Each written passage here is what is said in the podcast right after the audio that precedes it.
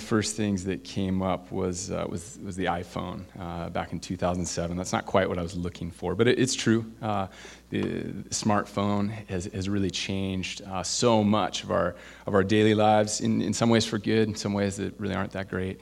Um, but I, I was looking for other inventions that changed the world, so I scrolled down a little bit further. I found a list. I think it was like 30, 35 inventions that uh, that have really changed humanity. Um, and some of them were not a surprise at all. The first one on there was the wheel. And it is hard to imagine, like, if, if the wheel was never invented, like, what area of our life would that not impact? Like, I'm, I'm just not sure. Um, there are others, fire.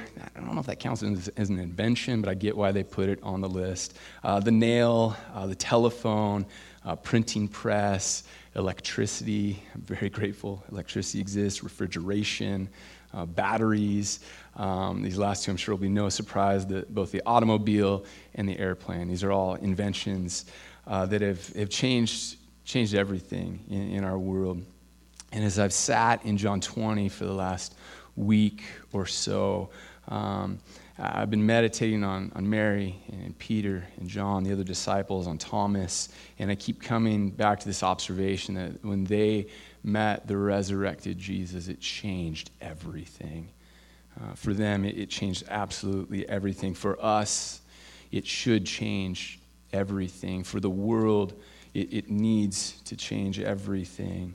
The resurrection set the earliest followers of Jesus on a totally different trajectory for eternity.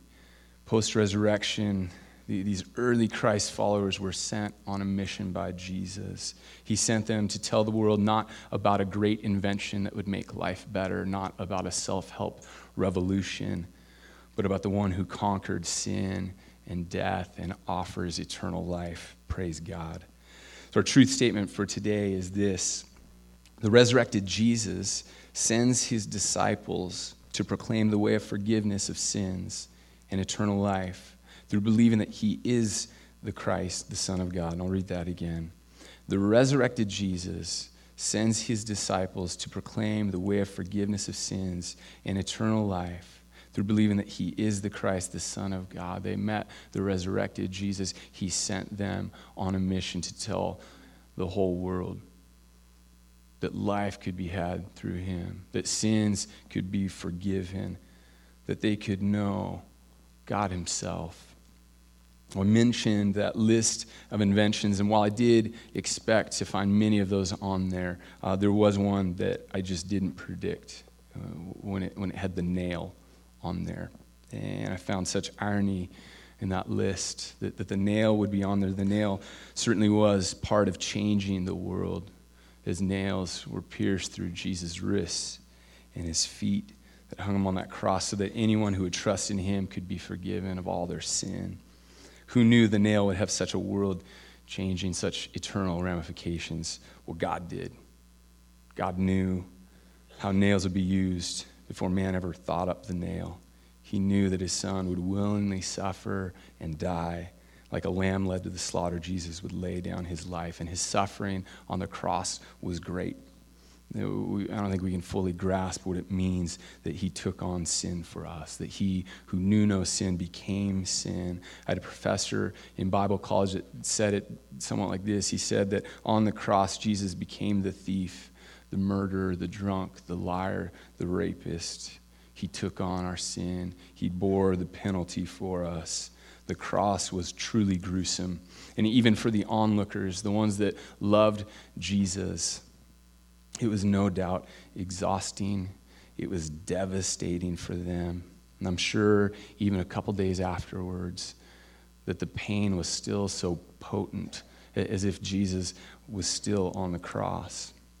Well, in John chapter 20, Mary shows up to the tomb really early. John tells us that it was still dark out, and I'm guessing that she hadn't slept well for days. And maybe she just needed to be near where Jesus was. She knew he was dead. She knew it was over. The man who had done so much, who had freed her, who had given her life, that man was now lifeless. He was the reason she had hope. He had done for her what no one else was able to do. And she was willing to do anything for him but there was nothing that she could do for him now. His time had ended, or as John has said over and over, his hour had come. And now what she knew was deep, deep pain and despair. The hope that she had felt was now extinguished. And all she could do was go to his tomb. Now, I don't know if she had a plan for when she got there. The tomb was blocked, as we know, by a heavy stone that there's no way. There's no way she was going to move that. Maybe she had dreamed of somehow talking the guards into moving the stone for her, but obviously that was never going to happen. The guards were there under strict directions to guard that tomb. And then she arrives and sees that the stone had been rolled away. So it says that she ran to Peter and the other disciple who were, were pretty confident is John, the one who wrote this gospel. And she said, They have taken the Lord out of the tomb, and we do not know where they've laid him. And one thing we observe here is we've got to notice what she assumes and what she does not mention, what she does not say. She assumes that Jesus' body has been stolen. And apparently, it wasn't uncommon for grave robbers to come in and steal the body, steal anything in that tomb, anything they thought could be worth something. So she assumes the body's been stolen. What she doesn't say is that Jesus has resurrected from the dead. And it's easy for us to look back a couple hundred years, a couple thousand years, and say, ah, they, they, they thought differently about things. Right? We just know so much more than they did. And, and that's true in some senses. We do know a lot more. We have unbelievable amount of information at our fingertips. But it's easy for us to think that they were predisposed to being superstitious, to being gullible. But Mary didn't jump to the conclusion that Jesus had been raised from the dead. Even though she, she knew Jesus had raised Lazarus, she doesn't go there. And I suspect that they were much more comfortable in believing in supernatural miracles, probably than any of us are. But she still didn't jump to the conclusion that Jesus was alive. You couldn't even call her skeptic because it wasn't on her radar that maybe Jesus had risen from the dead. It's safe to assume that Peter and John were also devastated. Who knows how depressed they may have been? I'm sure they were wandering around in this emotionally hungover like state as they tried to make sense of what happened to Jesus. And then they bump into Mary, and she drops this bomb on them that, that, that the stone's been rolled away, that Jesus' body is gone, and her assumption that, that the body's been stolen. We don't know if they bought into this hypothesis that the body had been stolen. We do know that they wanted to know for themselves. What Mary said totally mattered, but they, they needed to see for themselves. They wanted to find out for themselves. And I think this is an excellent reminder to all of us no matter what you believe about Jesus, don't be intellectually lazy in what you believe. Don't just rely on what someone says, whether it's positive or negative. You got to dig in for yourself. We've got to find out what is actually true. We've got to ask questions. We've got to turn over rocks. If you don't believe in Jesus, you should know exactly why you don't believe. The burden of proof isn't just on believers with the resurrection. The burden of proof or disproof is on people who do not believe as well. Christians, we should know why we believe in the resurrection. Non Christians, if Christians are wrong about the resurrection, you should feel really, really bad for us. Paul says this in 1 Corinthians. He says, And if Christ has not been raised, your faith is futile, and you are still in your sins. Then those also who have fallen asleep in Christ have perished. If in Christ we have hope in this life only, we are of all people most to be pitied. So non Christians feel bad for us if we're wrong about the resurrection. But if we're right, if Jesus really did raise from the dead, you'd be a fool not to follow him. You need to know. So I encourage everyone with the same encouragement get in the Bible. We have incredible access to the Bible. I was reading the other day that uh, among the languages all over our globe, there's at least 2,000 where there's not even a Bible translation work started yet. And yet, I have three different Bible apps on my phone that have dozens of versions of Bibles. We were foolish to waste the access that we have to Scripture. So I encourage you, start reading your Bible if you're not. Join the Bible read through. We've got several of us that are doing that. We have a women's Bible study on Fridays, men's Bible study on Wednesdays. But start reading your Bible.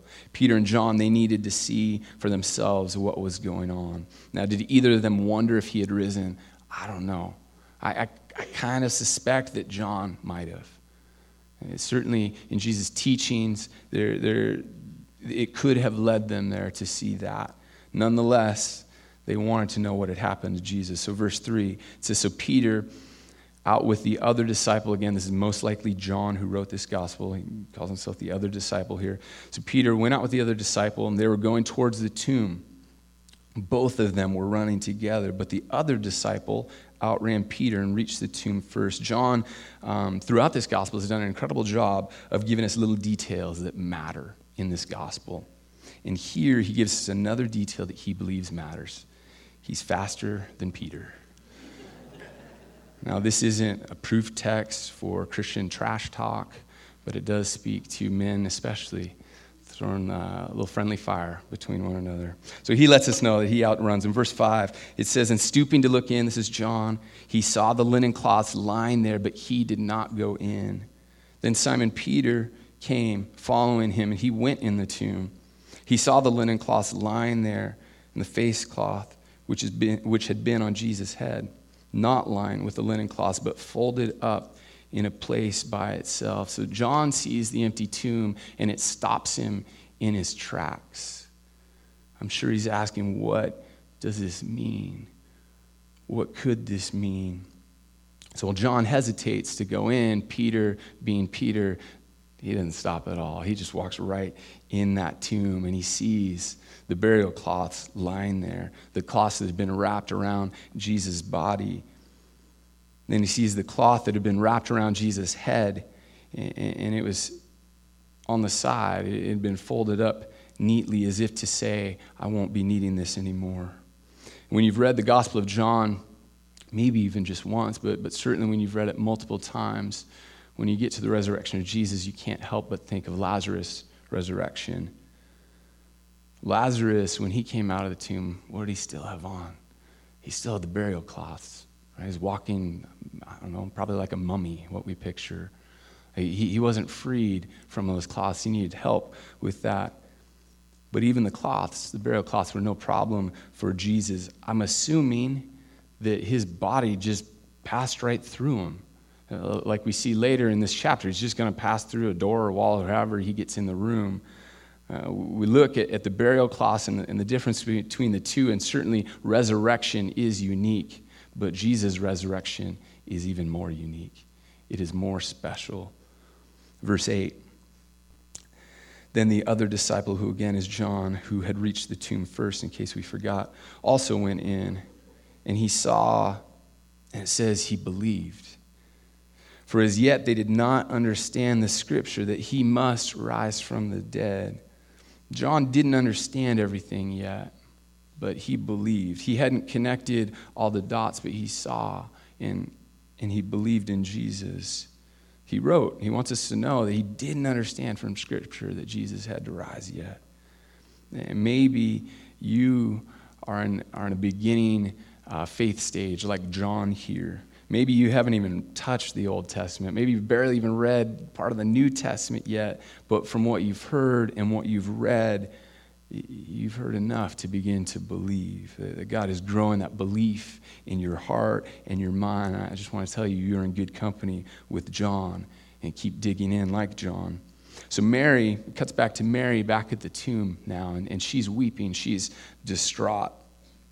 She believes the body has been stolen. She sees angels, and the angels ask, Why are you weeping? She tells them, I don't know what they've done with the body. I don't know where it is. And then she turns and she sees Jesus, but she doesn't recognize that it's Jesus. And this, this seems odd. And John and the other gospel writers, they don't explain this because this happens to multiple people. Multiple people in different gospel accounts see Jesus, they talk to him even, and they don't recognize him. And, and we're, not, we're not told why. But then somehow Jesus reveals himself to them. It's interesting that she assumes Jesus is the gardener. Uh, multiple times, it, it, maybe you've picked up on this in these last few chapters, John mentions garden a lot, over and over again. I w- I don't know if I ever would have noticed this if Pastor Gary didn't point it out to me, but John is, is pointing us to a recreating of the Garden of Eden. Uh, we, we know that sin came and, and, and, and, and messed up the original garden that God created. And we know that God is moving towards this garden 2.0. And John seems to be giving us this glimpse, this foreshadow at the end of his gospel of what is coming, of what God is doing, pointing us to the garden city where God will dwell with his people in the new heavens and the new earth. Well, verse 15, Jesus said to her, Woman, why are you weeping? Whom are you seeking? One writer suggests that the second question, whom are you seeking, uh, is, is asking, who did you think Jesus was? Or what kind of Jesus were you believing in? Or how small is your view of Jesus? Do you only see Jesus as this incredible teacher? Or do you only think that he just laid out really good morals for us to follow?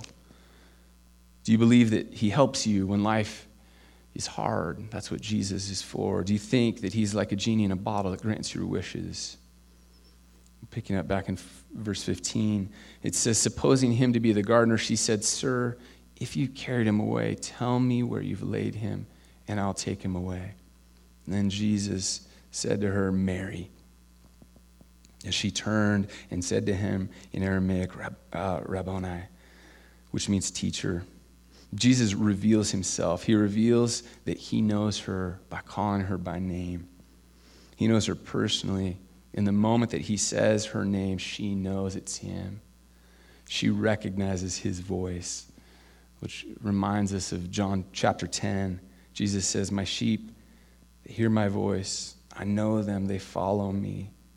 I give them eternal life, and they will never perish. No one will snatch them out of my hand. My Father who has given them to me is greater than all, and no one is able to snatch them out of the Father's hand. Do you know the voice of Jesus? Are you able to discern his voice among all the other voices of this world? Because there are a lot of messages that seem really, really good. A lot of messages that, that seem like this would be a good way to live your life. Some that are even flavored a little bit like Jesus, or maybe a lot like Jesus, and yet Jesus is the only one who gives eternal life that we were made for. Verse 17, Jesus says to her, Do not cling to me, for I have not yet ascended to the Father, but go to my brothers and say to them, I'm ascending to my Father and your Father, to my God and your God. Mary Magdalene went and announced to the disciples, I have seen the Lord and that he had said these things to her. So Mary goes to the disciples. She lets go of Jesus. She goes where he sent her, and she tells them, I have seen the Lord. And they knew, they, they saw, Peter and John saw Mary earlier that day.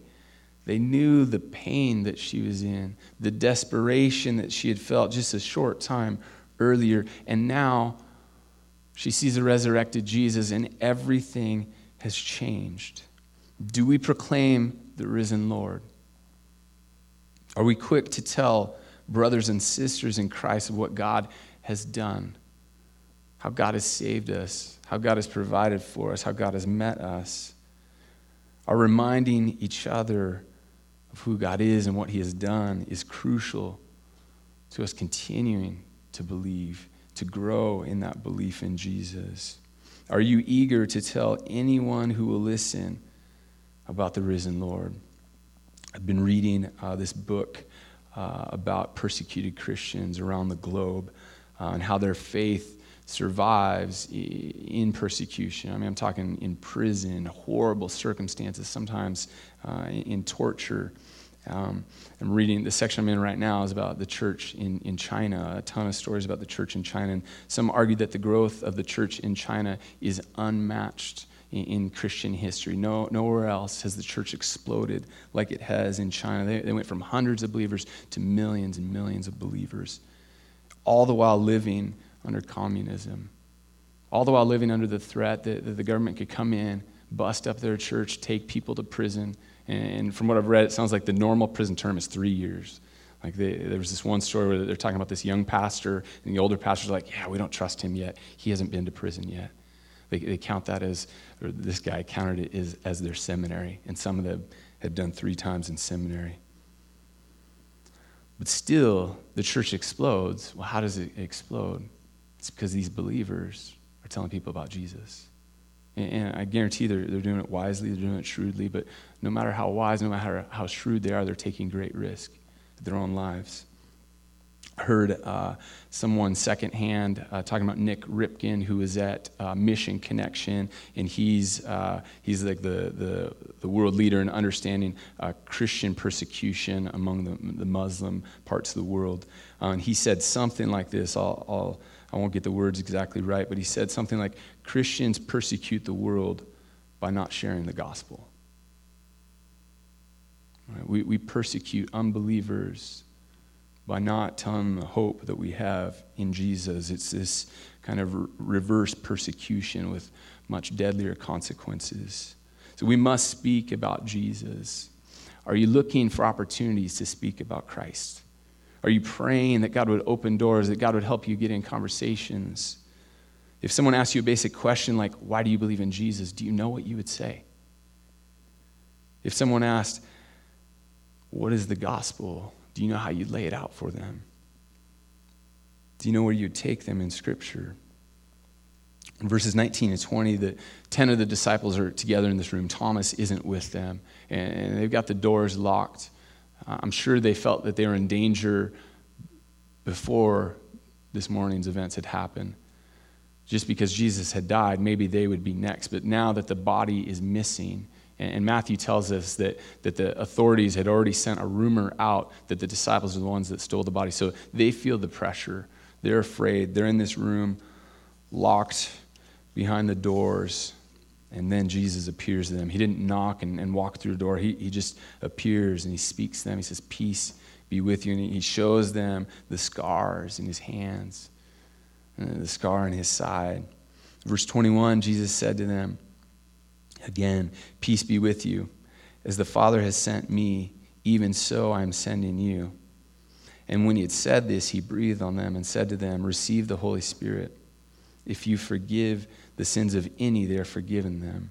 If you withhold forgiveness from any, it is withheld. So Jesus is sending them into the world. And we remember that he had promised that the Holy Spirit would come. After, after Jesus ascends, the Holy Spirit would be would, would be given to them. So this is not like another account of what happened at Pentecost in Acts when, when the, the Spirit comes down, the tongues of fire. This is not this is not that. I think this serves to anticipate that the Holy Spirit will be given. That this is the way that the, the disciples will be empowered to go and tell the world about Christ. Verse 23 is, is about them sharing the gospel. The disciples didn't have a special power or authority to forgive sins.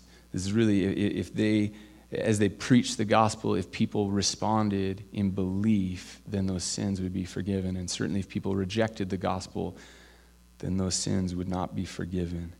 But Jesus tells them that they're the ones that are going out in the world. They're being sent just as the Father had sent him, so Jesus was sending his followers.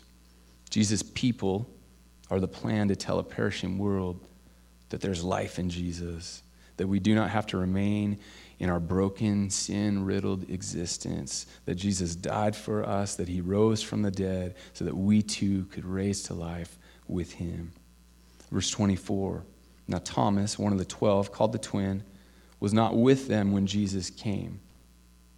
So the other disciples told him, We have seen the Lord. But he said to them, Unless I see in his hands the mark of the nails, and place my finger in the mark of the nails and place my hand in his side, I will never believe. Now, Thomas, we know he's unfortunately labeled Doubting Thomas, maybe one of the worst like Christian nicknames you could get. But I'm grateful that this story is in here about Thomas because we all have doubts. We all struggle. If you doubt, you're in good company. And as you'll see, you're loved by Jesus. You can doubt here. You can doubt in this church. I understand that that in churches there there's this pressure that I don't think we can escape in some ways. That, that you have to have faith, you shouldn't doubt, you, you just have to believe. And, and I, don't, I don't know if I can do much about that, but from time to time I, I try to tell you that your questions, your doubts are welcome here. We aren't going to shy away from, from trying to meet you in those doubts with Scripture. Um, but Jesus certainly was not threatened by doubts. He met those doubts with truth. He desired for Thomas to no longer live in this place of disbelief, but he wanted him to believe. Verse 26, it says, Eight days later, his disciples were inside again, and Thomas was with them. Although the doors were locked, Jesus came and stood among them and said, Peace be with you. Then he said to Thomas, Put your finger here and see my hands, and put out your hand and place it in my side. Do not disbelieve, but believe. Thomas answered him, My Lord and my God. Jesus said to him, Have you believed because you've seen me? Blessed are those who have not seen and yet have believed. Thomas told them what he thought he needed. He said, I'm never going to believe unless I get to see those scars, unless I get to touch them with my own hands. And Jesus meets him right in that said belief. He invites him to touch the scars, to touch his side. And we don't know if Thomas ended up doing that or not. He certainly saw Jesus, though. Jesus urges him, man, don't disbelieve. Believe. I'm right here. And Thomas responds, he answers, My Lord and my God. And, and notice that Jesus does not correct him there. There's a popular um, thought or belief that Jesus does not claim to be God. If, if Jesus did not think he was God, this would be an excellent opportunity to correct that. He doesn't say, Whoa, whoa, whoa, I'm not God. I'm just pointing you to God the Father.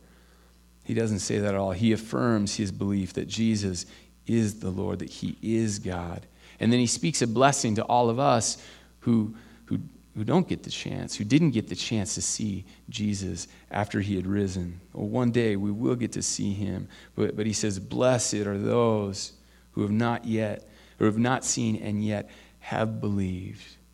Right? This means that even though we don't get to see Jesus, we can believe in him. And it, it would have been amazing to see Jesus.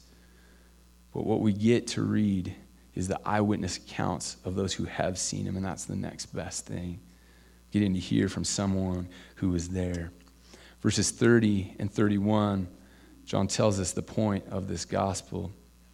He says, Now Jesus did many other signs in the presence of the disciples, which are not written in this book, but these are written so that you may believe that Jesus is the Christ, the Son of God, and that by believing you may have life in his name. That the point of this book, the reason John wrote this is so that we would believe in Jesus, the Creator, that He came, that He lived, that He was a spotless lamb sacrificed for your sin, who didn't just die, but He rose from the dead. He defeated sin and death so that we could be forgiven of sin and be brought into the family of God the Father, that we could have eternal life not because of anything we've done, but only by believing. Totally unearned grace through faith in Jesus. So if John wants us to believe, it matters that we know what is, what is this belief. David Platt, who's a pastor and author, I've heard him uh, talk about this multiple times. He, he says something along the lines of Imagine I'm interviewing Satan, and I say to Satan, Do you believe that Jesus is God, the creator of all things? Well, Satan would answer, Yes. Do you believe that the Bible is God's word? Satan would answer, Yes. Do you believe that Jesus died, that he became sin, that he took on the wrath of God and rose from the dead? The answer would be yes. Do you believe that salvation is only by grace through faith in Jesus? And Satan would answer yes. But we know Satan is not saved. So, what is belief then? Well, Thomas nails it. He cries out, My Lord and my God. Mary, to the disciples, says, I've seen the Lord. The other disciples talking to Thomas, they say, I've seen the Lord. Churchgoers, is Jesus your Lord? In chapter 20, they recognized the grave could not hold down Jesus, and they made him Lord of their lives, which is what Jesus asks of us. That we believe in him, and it, it changes everything when we believe in the resurrected Jesus. Most of the disciples gave up their lives to physical death in order to follow Jesus. Secular histor- uh, historians recognize that Christianity explodes seemingly overnight. Immediately, there were hundreds who claimed to have seen the resurrected Jesus. Certainly, Christianity went from Christianity went from this, this tiny little, it looked like a, an offshoot of Judaism with a handful of followers and explodes into a world religion in just a handful of years. Thomas, who doubted, he ended up bringing the gospel to India. And the church, uh, there's a church there that he started that is known to this day. One of our missionaries, actually, um, he, he, tells about, I can't remember his grandfather, his great grandfather, going to that church and, and meeting Jesus, the church that was started by Mr. Doubting Thomas. For these men and women, the resurrection changed everything. Does the resurrection change everything for you? I don't, mean, I don't mean do you believe in Jesus? I mean, does his rising from the dead change every aspect of your life? You know that believing in Jesus isn't just something that impacts Sundays. It doesn't just mean you read your Bible a bit and you pray, or even you read your Bible a lot and pray a lot. It doesn't mean that you just work harder at being kind to people, or, or that you're, you're, you're more generous with your finances. It's supposed to permeate your life. Jesus said, if you want to follow me, you need to pick up your cross and follow me. That we need to, we need to die to ourselves daily. And what I'm afraid of is, is living a lukewarm Christian life. To be lulled into this lazy Christianity that becomes more and more about me and less and less about Jesus. That, that the older I get, the more used to Jesus I get, uh, the less I will care about glorifying Him, about making Him known. That I'll be satisfied with only telling a few people about the, the love that Jesus has for them that more and more my, my attention will shift to building my little kingdom instead of the kingdom that Jesus is building. Knowing Jesus resurrected from the dead ought to change everything in my life. What does the resurrection not change in your life? What corner of your life does the resurrection not impact? Because it should change everything. It should change our finances. It, it should change uh, schooling decisions, career decisions. It, it should change our leisure. It should change how we prepare for retirement. It should change how we actually live in retirement. It should change our relationships, right? Who you date, who you marry, the people you spend time with. It should change how we parent, how we grandparent. Harvest, I hope that none of us will live as Christians in name only, but that the resurrected Jesus will be Lord over our lives. Let's pray. Jesus, we, we thank you that the grave could not keep you, that you rose from the dead. You defeated sin and death, and in doing that, you proved that the payment was accepted by God. You, you paid for our sins, and because of that, we can be forgiven of sin if we trust in you. Jesus, I, I pray for, for this church, Lord. I love these people, Lord. And I, I just don't want any of us to continue in American Christianity where we're just really comfortable. And we talk about you some, we do some things in your name, but we're really not fully living for you. And God, I'm so susceptible to that, Lord. I continuously have to fight that. I'm continuously convicted uh, of my Christian laziness, Lord. God, we repent of that, Lord. Will you help us to follow hard after you, Jesus? Will you help us, no matter how afraid we are, no matter what excuses we have, to tell people about you, Jesus? And I pray, I pray that there be many, many people that come to know you because of people in this church just boldly proclaiming, I've seen the Lord. God, we love you. Thank you for letting us gather together in, in such freedom. And I pray that we would not waste what you've given us, Lord. It's in your name we pray. Amen.